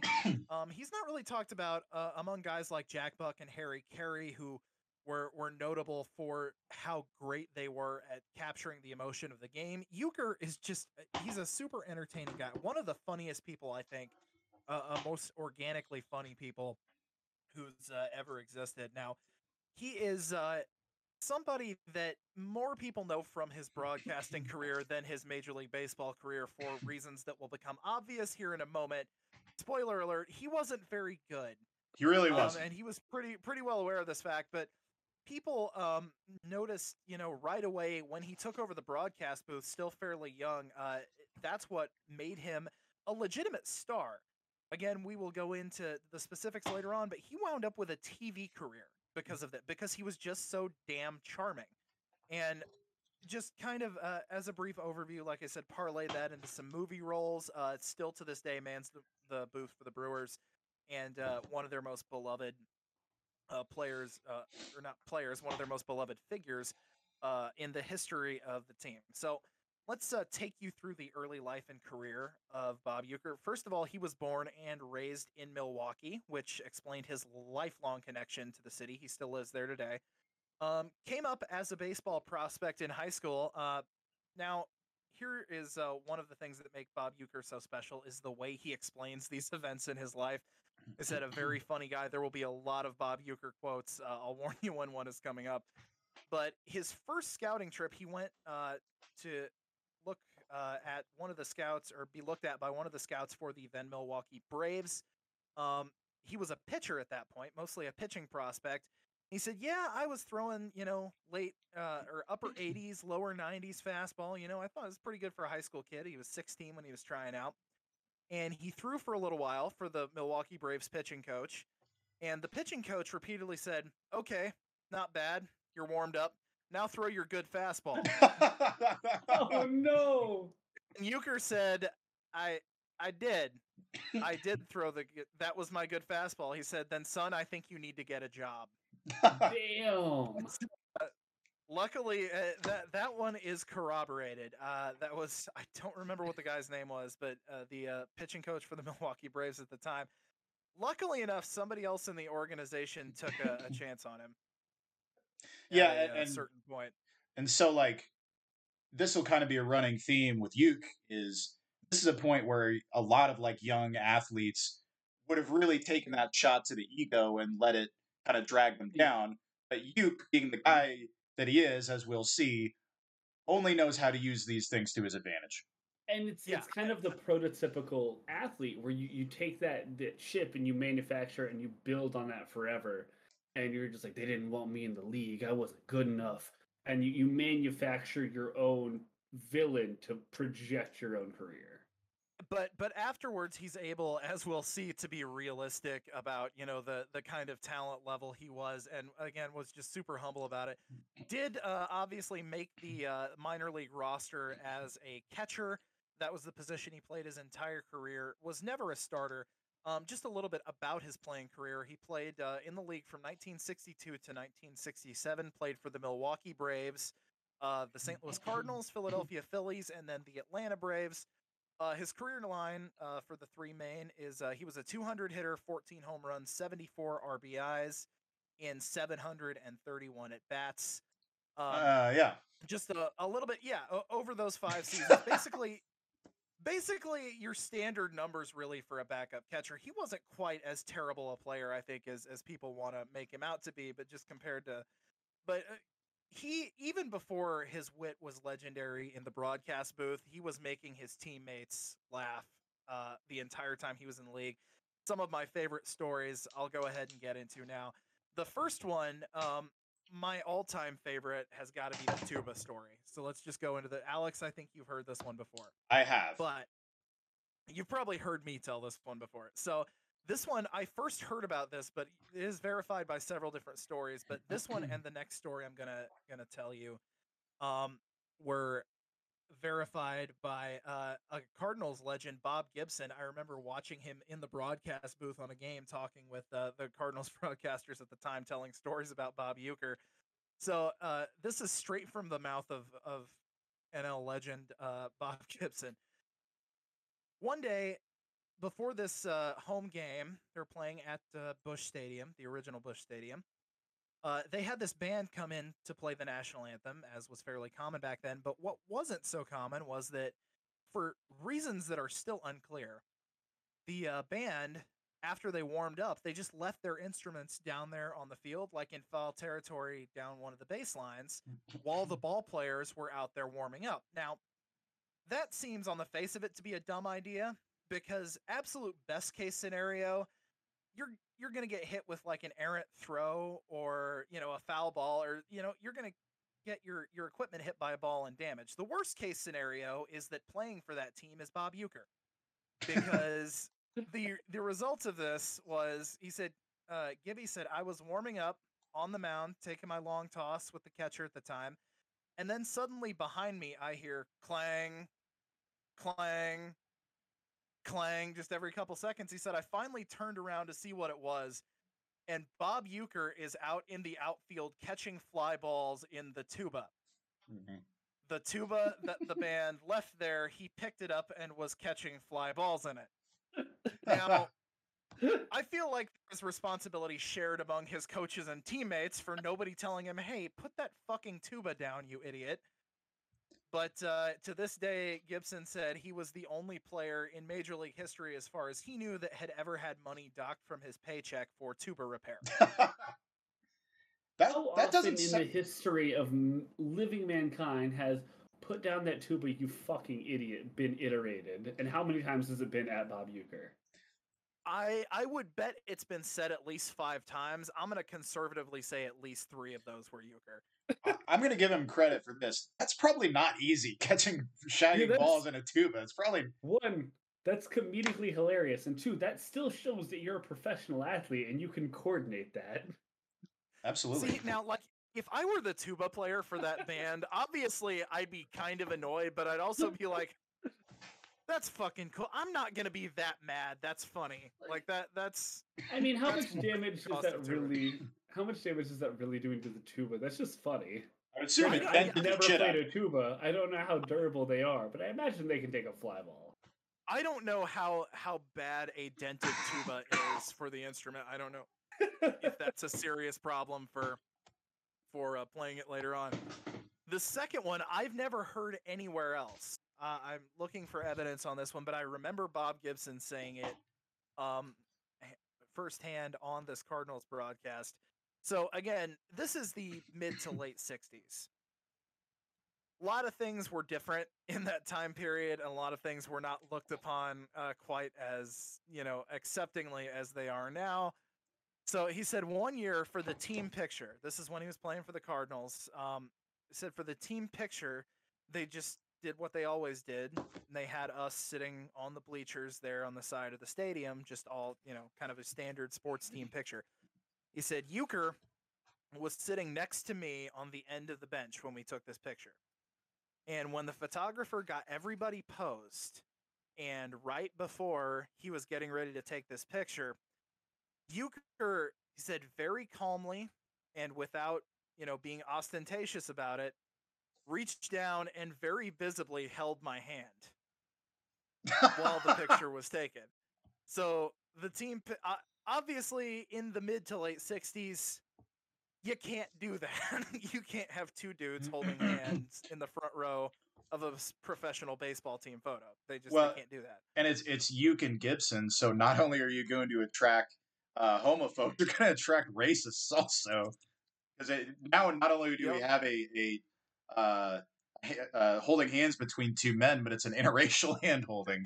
So it's objectionable to basically every class of bigot in the late '60s. Yeah, and he, he said um, they were the team was super pissed off. He said they had to retake the photo later on because they didn't notice it until like they had the prints done and were ready to put this photo out as the official team photo. Like they just barely caught it in time.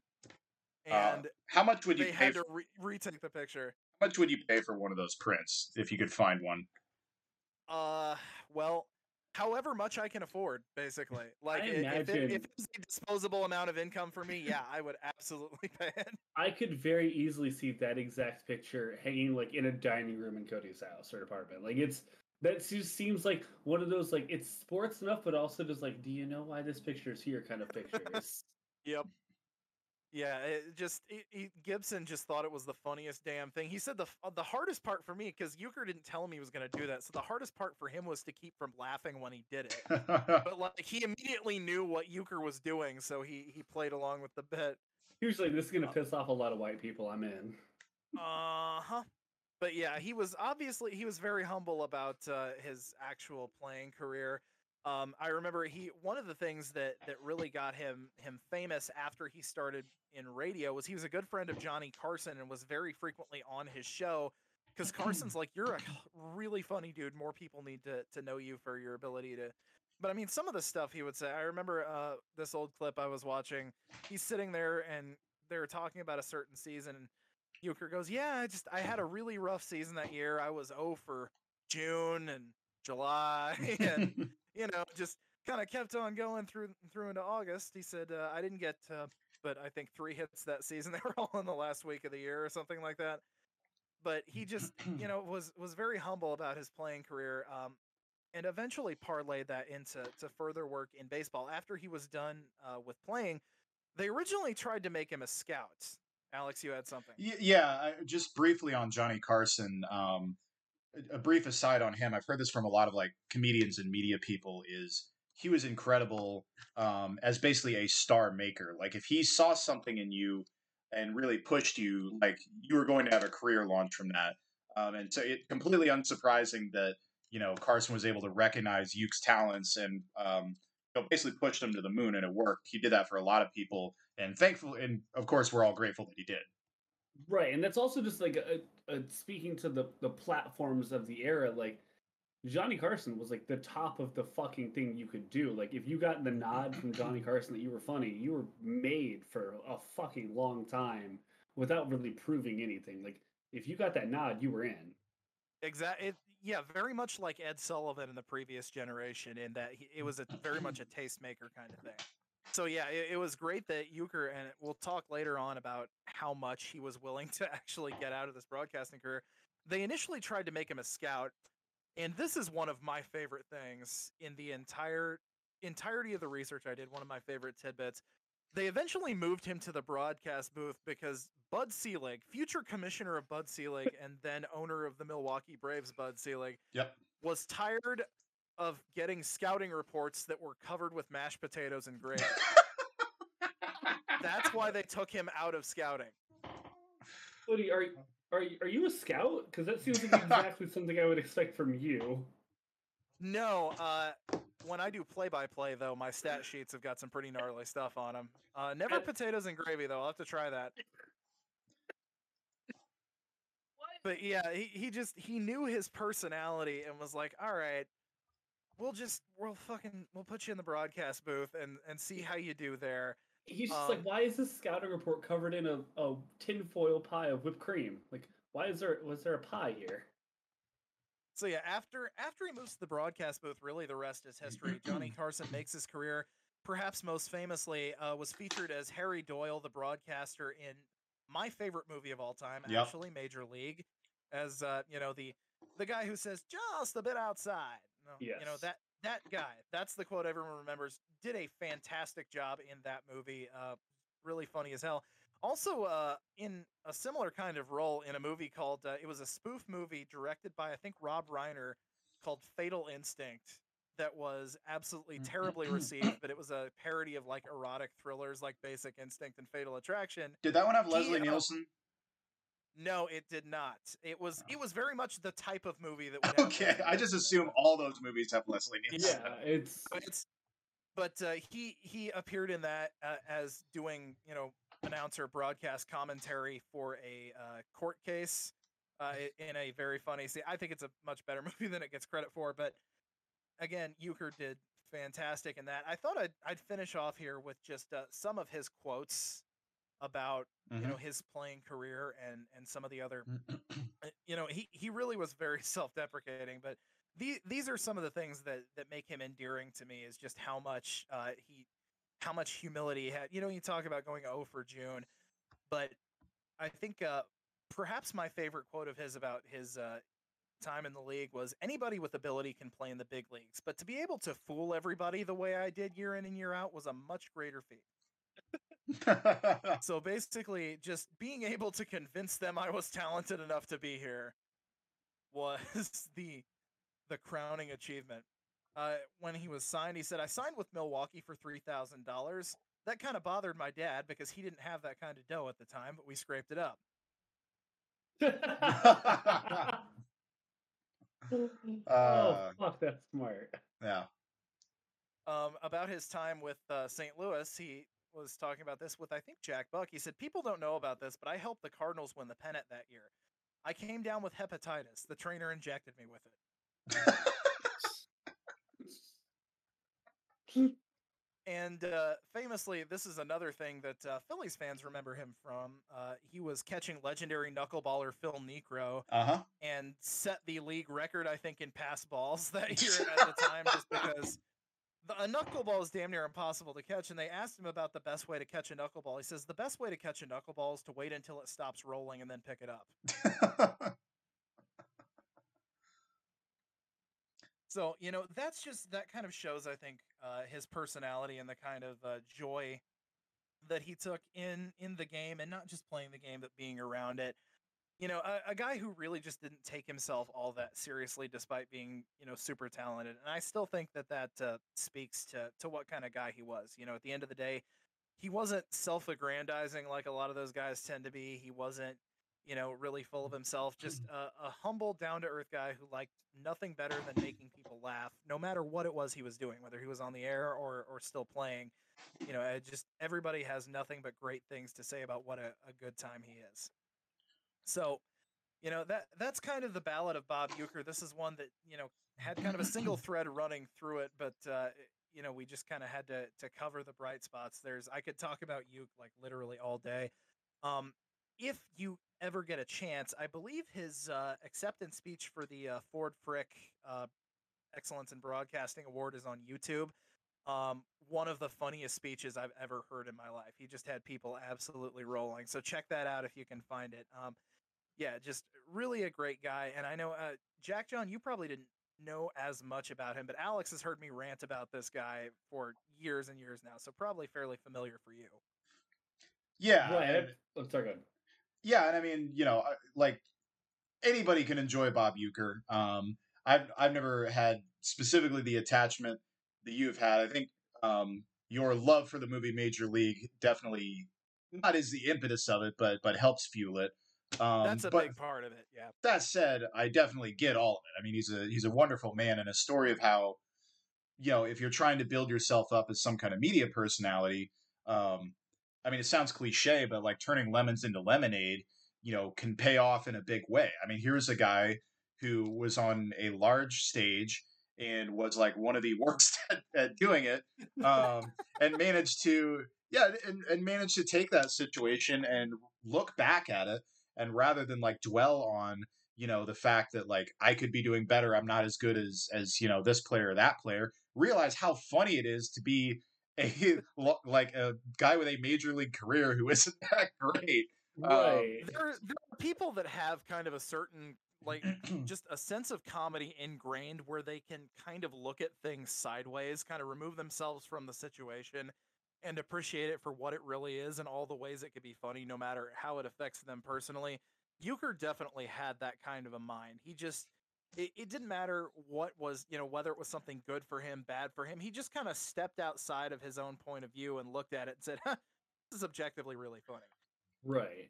And also, like I, I wasn't as familiar. Like I knew, I knew the general like track record of Bob Uecker, but I wasn't as familiar with some of like the more like niche details of the like the stories. But like, it, it's just always so fascinating because like when you think of athletes, you think like the, the prime pinnacle, like and like he still was a good athlete. Like he he made it to the major leagues, but it's always funny to think of like the people at the bottom who can still like have like that funny spark of be like, yeah, I'm the bottom of the best players, and it's fucking hilarious. So, Jack John, here's a, a tidbit for you. He actually uh, was a ringside announcer for WrestleMania 3 and 4 in the late 80s. that's Yes, I- There's, there's footage of him with Andre the Giant that's on YouTube that you need to watch. Yes, Yeah, yes, I- yes, yes. Now that you mention that, yes, like we're Andre's choking him out. yeah, and, Yep. and Yes, yes. In fact, I totally forgotten. I look, I looked. I was just skimming his Wikipedia page, and the legendary WrestleMania three match between Hulk Hogan and Andre the Giant, one of the most iconic wrestling matches in history. Bob Uecker was on the call for that, and then WrestleMania four, Andre Giant, Andre the Giant choked him out. Two yes, distinct I honors. remember.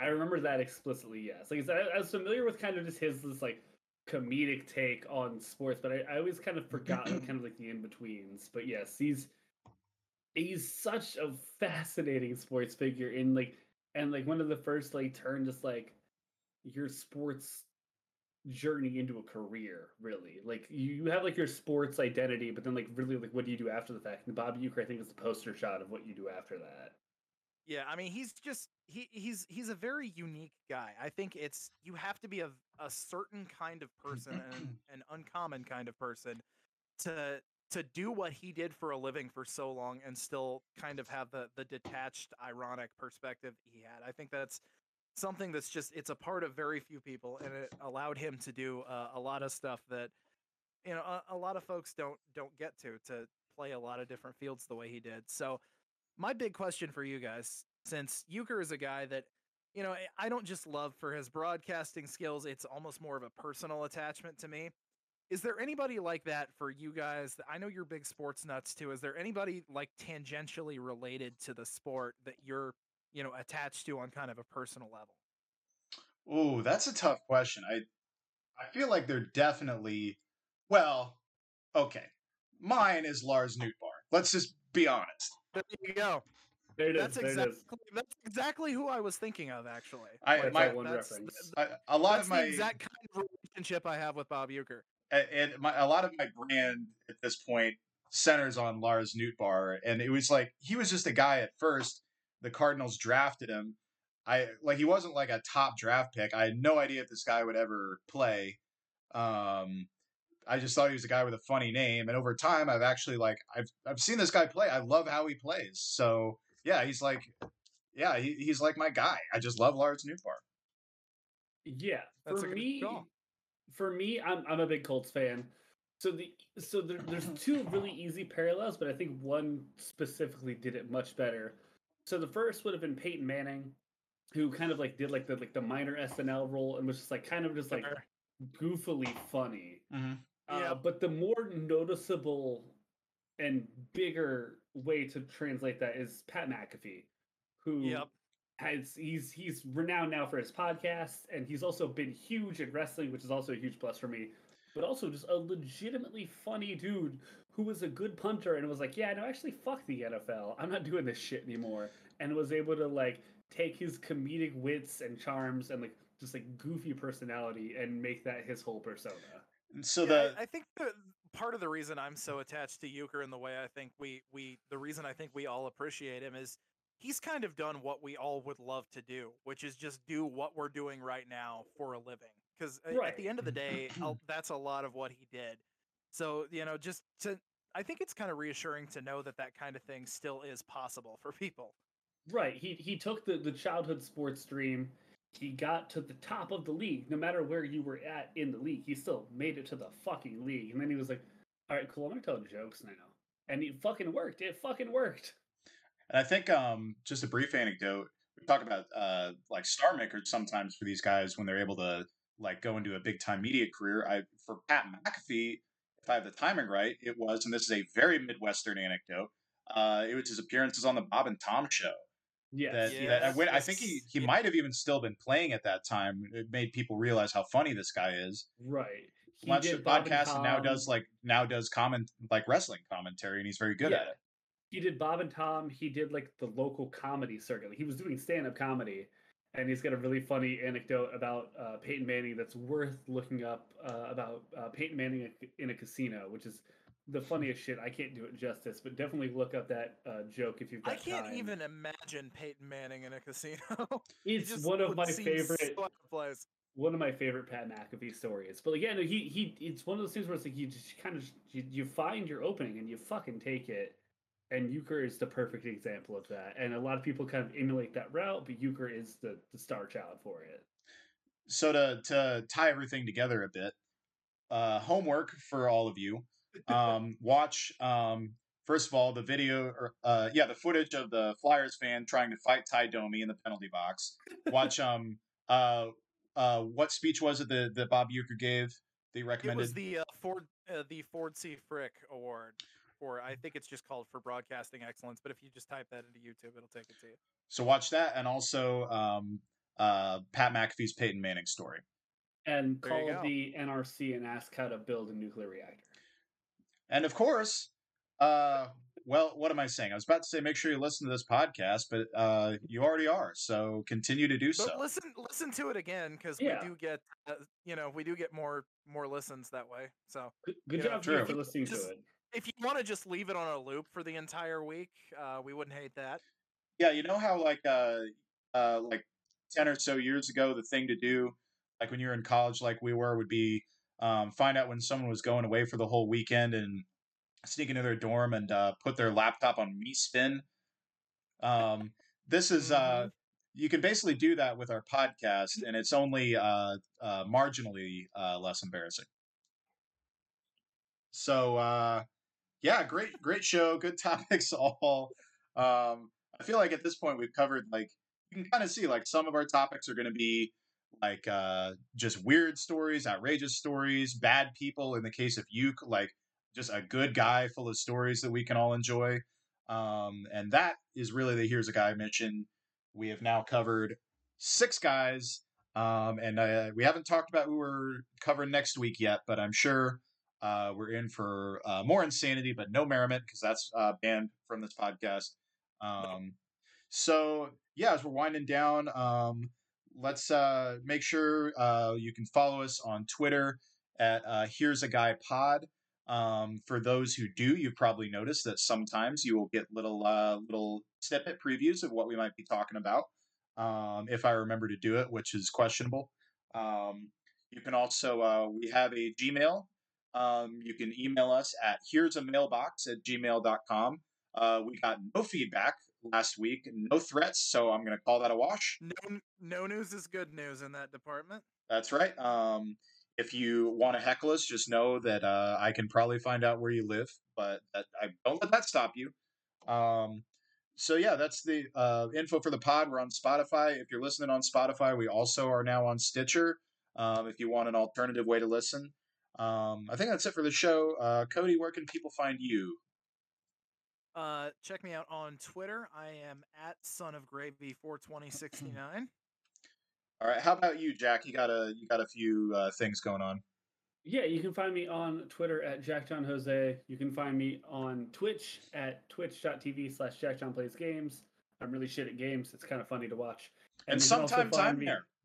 And sometimes Turpin is there if we plan it out in time and we both have like a Monday off or a Wednesday off. We haven't done it in a couple weeks, but yeah, sometimes uh, we have cartoon Universal Mayhem, which if you're smart, you can spell that very quickly in your head, where we do cartoon wrestling. Or you can find me uh, on my other podcast, which is Belchcast, where I talk about beer and video games with my great friend Pookie. And you can find me on Twitter at Turpin4Prez. That's Turpin and the number four Prez. Uh, I think that's it. I think that's it. Yeah, my other podcast does, doesn't exist anymore. So, uh, uh, but as I said Okay, last shut time, that one down. I said it the last time. You can go and, and At least I list all the old. do- At least I hope it doesn't. I'm way behind. Uh, you can go back and listen to the old episodes. It's St. Louis Bullpen Show. They're all on Spotify. Um, the difference in that one, I actually have the better sound quality of the hosts, uh, which is a nice little. Uh, Why they uh, kicked you out. yeah, yeah. Um, Dishonorably discharged. So yeah, thank you all for for listening. Um, what another uh, great episode this was, and we will be back next week with uh, who knows what we're going to come up with next time, but with more uh, with more guys to discuss. Because oh my goodness, are there more guys in this world to discuss? So thank you everybody. Have a good time. Wait, wasn't there a sign off line last time that we were talking about Cody doing, and then I cut you off in the middle of it? Does anyone remember what that was? No, I don't, because you fucking cut me off in the middle of it. Oh, I think you I think you wanted to tell people to go fuck themselves. Good night, Why are you everybody. Putting why are you putting those words in my mouth? I think that's Okay, what I genuinely think that's what it was. So good night, everybody. You're fucking lying. Good night, everybody. Go fuck yourself.